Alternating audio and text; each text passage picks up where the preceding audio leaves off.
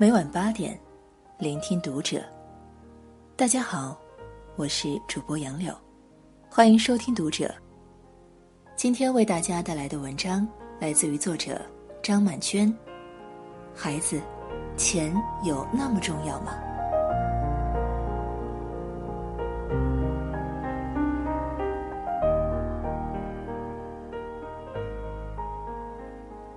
我最近收到了一些糕点。是许多年前教过的学生寄来的。我开心的告诉小学堂里的孩子，并分享给大家。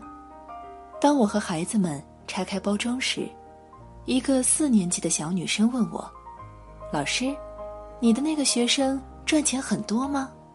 我说：“我不太清楚。”她想了想，接着说：“如果他没有很多钱的话，就不会买这么多点心给你了。”我不知道他为什么会有这种想法，只好对他说：“其实不用花很多钱，重要的是这份心意。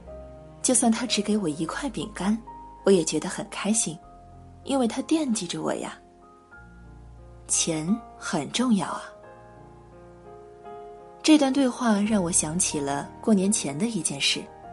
当时我和小学堂的其他老师，自制了一种薰衣草油漆。将教室重新粉刷了一遍，在春天开课时，着实让孩子们惊叹了一番。有个小学六年级的男生跑过来问我：“老师，你们找人来刷的油漆吗？”我不无得意，拍拍胸膛说：“是老师们自己漆的，而且我们选了没有毒性的环保油漆哦，这样才不会危害大家的健康。”是哦。男生推推眼镜问我：“多少钱？”我有点惊讶，这不是他第一次关心多少钱这个问题了。上次我们换了空调，他问：“多少钱？”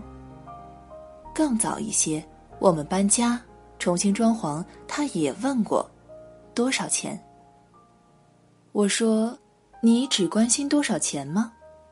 不关心老师的用心吗？”可是。钱很重要啊，他很认真的回答。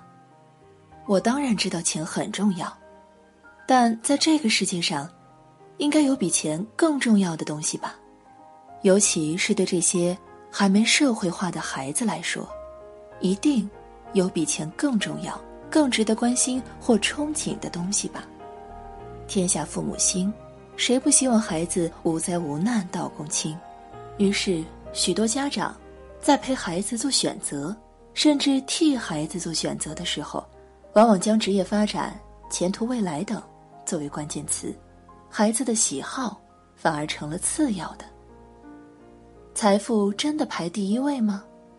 子曰：“富而可求也，虽执鞭之事，无以为之；如不可求，从无所好。”意思是，富贵如果可以以合乎道的方式追求的话。就算担任给官员执鞭的下人，我也愿意去做。如果不能以合乎道的方式追求，就去做我喜欢的事。孩子们喜欢钱，爱谈钱，大都是受了父母的影响。而作为父母，如果为了追求所谓的财富，而让孩子抛弃爱好与梦想，又有何意义？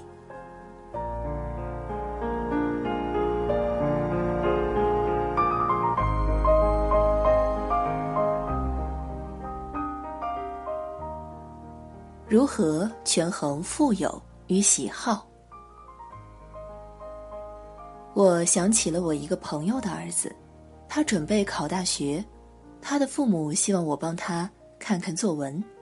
我发现这个高三男生的文笔相当好，他读了许多历史和文学著作，引经据典，妙语连珠，说理时铿锵有力，抒情时动人心弦。我读他的文章，竟然读得热泪盈眶。我告诉他，他有一颗文学的心。朋友立刻阻止我说下去，忙把儿子支开，别影响他，拜托。我好不容易才劝他考理科的，他喜欢理科吗？我问。他才几岁，哪里知道自己喜欢什么？我们当父母的当然要帮他做决定啊，要帮他选一个有前途的出路。我这位朋友说：“那他到底想念什么？他想念历史，或者是中文系？念文科有什么前途？呃，呃，我不是说你了，你是少数的成功例子嘛。”于是我闭上嘴，不再说话。当我在和这个高三男生差不多的年纪时，我突然发现自己非常热爱写作。家里的长辈问我：“你将来到底想做什么？”我说：“我想当一名作家。”大人们带着惋惜的口气说：“当作家有什么前途？连自己都养不活。”他们的评判带着恫吓，不知道为什么，却并没有吓住我。而是给了我另一种想法，我要找到一种谋生的方式，让自己可以无后顾之忧。但无论如何，也要做自己真正喜欢的事。如果我的这个朋友可以重回少年时代，他或许会发现那时的自己，并非一无所知，或许就能理解儿子此刻的想法与愿望。但是当了父母之后，便将儿女的富而可求，看得非常重要。从无所好，却显得无足轻重了。父母胜过一切圣人。《论语》中还有其他许多关于金钱的讨论，比如子贡问曰：“贫而无产，富而无骄，何如？”意思是贫穷的时候不做出谄媚的事。富贵的时候不表现傲慢的态度，你觉得怎么样？孔子回答：“这样是不错了，但还不如贫穷而能快乐，富贵却谦恭有礼。”孔子不愧是圣人，怪不得许多家长都愿意让孩子读《论语》、学《论语》。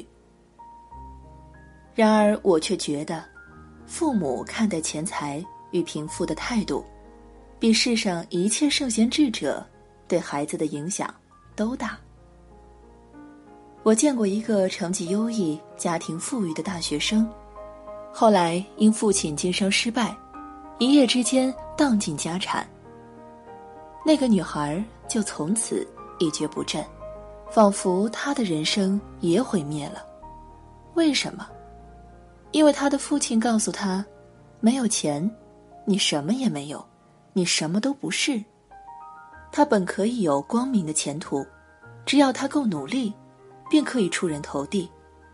但她相信了父亲的价值观，离开了与自己相爱多年的男友，嫁给了一个有钱人。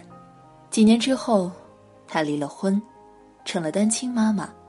为了争取儿子的监护权，她放弃赡养费，一边工作，一边抚养儿子。我和他见面那天，他带着儿子一起来，眉眼之间舒展安适，和我说起他离婚这几年辛苦熬过来的日子。因为那段经历，让我有机会了解很多事。我跟儿子说：“我们虽然没有钱，但是我们过得很快乐。我们拥有的东西很少，所以我们学会了分享，而且懂得了珍惜。”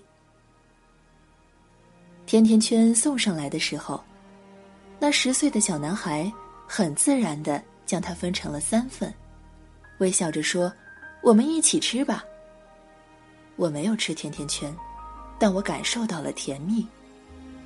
当时我看着眼前这个女人，她比起十几年前那个女孩要尊贵许多。虽然她在金钱上是匮乏的，但她已经找到。不被金钱操控的方法。然而，我又想，如果当时她的爸爸没有说出那么强烈的否定句，现在的他是否可以过得更好？